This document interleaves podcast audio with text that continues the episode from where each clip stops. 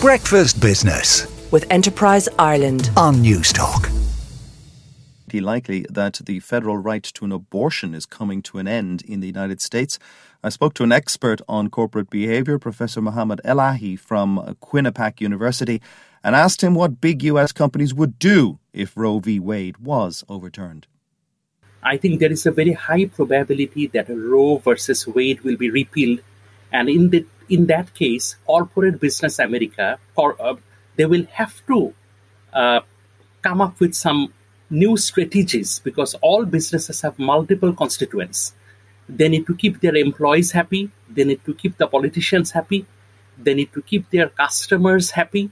And if some of the states, uh, which we call red states, in the south and southwestern part of the US, they ban abortion and other reproductive services. Once the Roe versus Wade is repealed, it will be a state responsibility. So there is a high probability they will ban or severely restrict.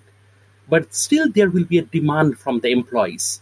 So many big businesses, and I would say not just big businesses, even small and medium sized businesses, they might change their benefit policies because about half of the workforce they are women and increasingly they are higher educated and they are the ones who seek more access to reproductive services.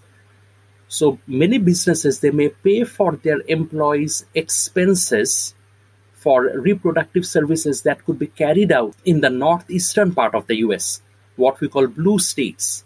But it is also possible that they would pay for such services that could be offered in foreign countries.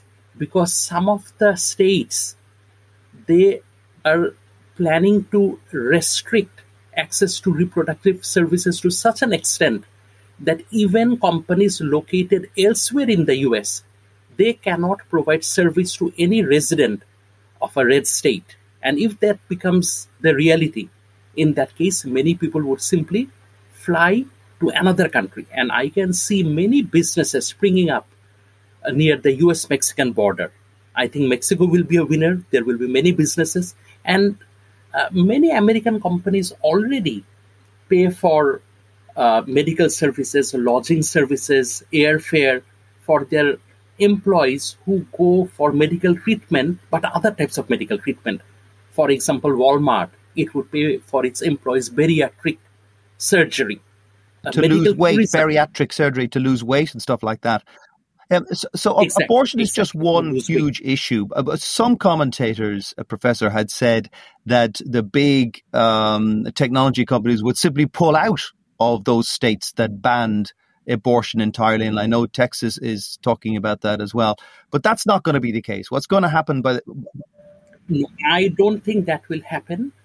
Uh, because if you look at what has been happening in Texas for the last eight months at least, there is already an effective ban on abortion in Texas.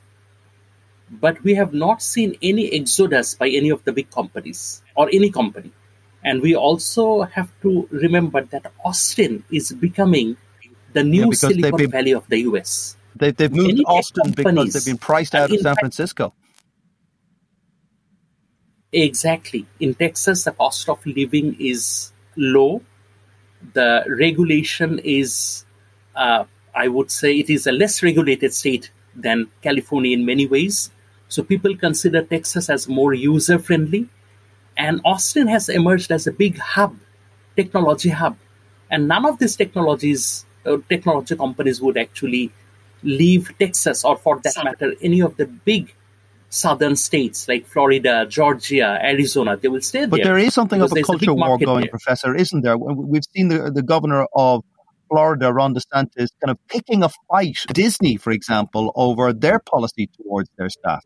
I think a lot of this is political posturing because at the end of this year, there will be midterm elections.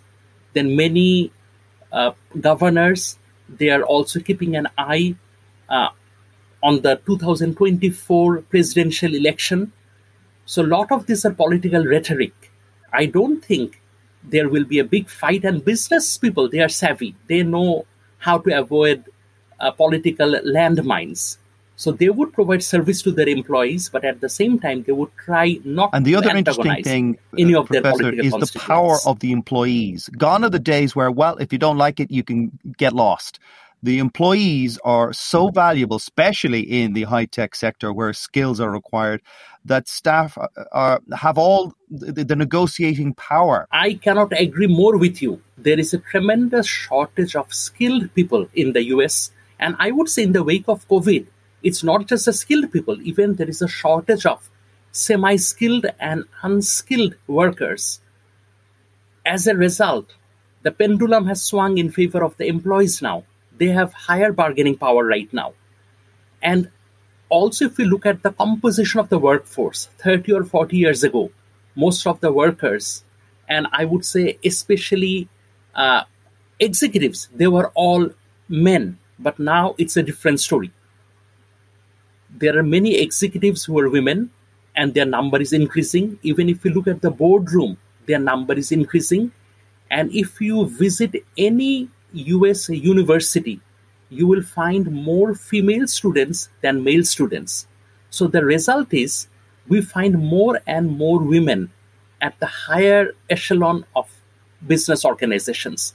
So when there are more women in the executive rank of companies, when there are more women in the boardroom, they can shape policies. And that was Professor Mohammed Elahee from Quinnipiac University. Breakfast Business with Enterprise Ireland on Newstalk.